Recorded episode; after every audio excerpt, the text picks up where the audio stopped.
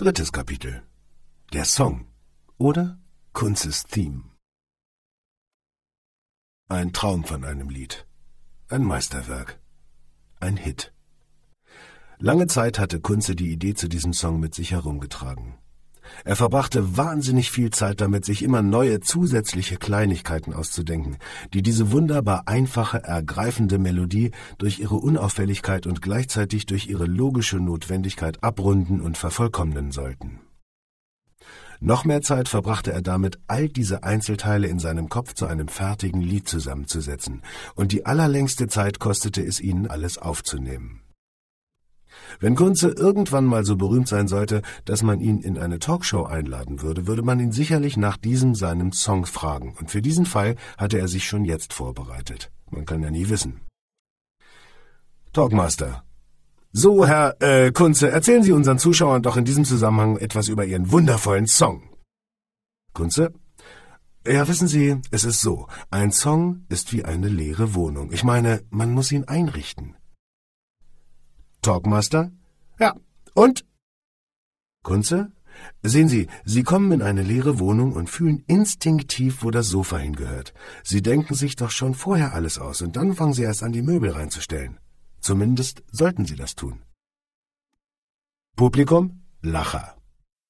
Kunze? Wenn Sie dann die ganzen großen Teile drin stehen haben, also Kleiderschrank, Bett, Sofa, von mir aus auch die Sessel, können Sie mit dem Kleinkram anfangen. Und ganz zum Schluss hängen Sie die Bilder auf und stellen die Blumen hin. Wenn Sie Glück haben, kriegt das Ganze den Preis in schöner Wohnen, und wenn Sie Pech haben, fühlen Sie sich einfach nur wohl. Talkmaster? Sehr hübscher Vergleich, Herr, äh, Kunze. Kunze? Finde ich nämlich auch. Publikum?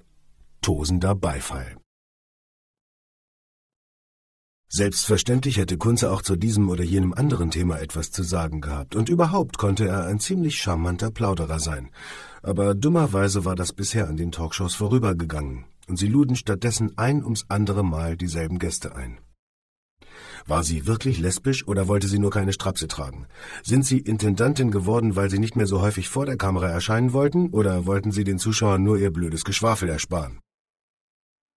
Es gibt Wichtigeres als Talkshows, werden Sie jetzt denken, und genau das dachte Kunze eben auch. Zum Beispiel seinen Song.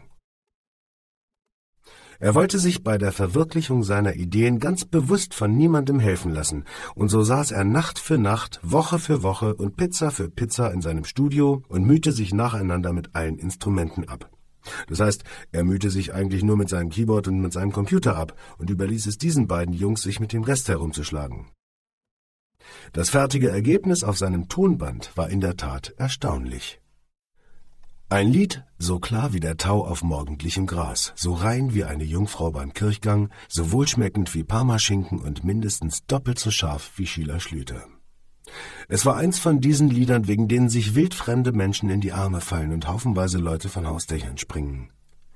Kunze war mehr als zufrieden. Sein Song, dessen war er sicher, würde eine ganze Generation zu besseren Menschen machen. Eine Kleinigkeit allerdings trübte ab und zu seine Euphorie. Er hatte noch keinen Sänger.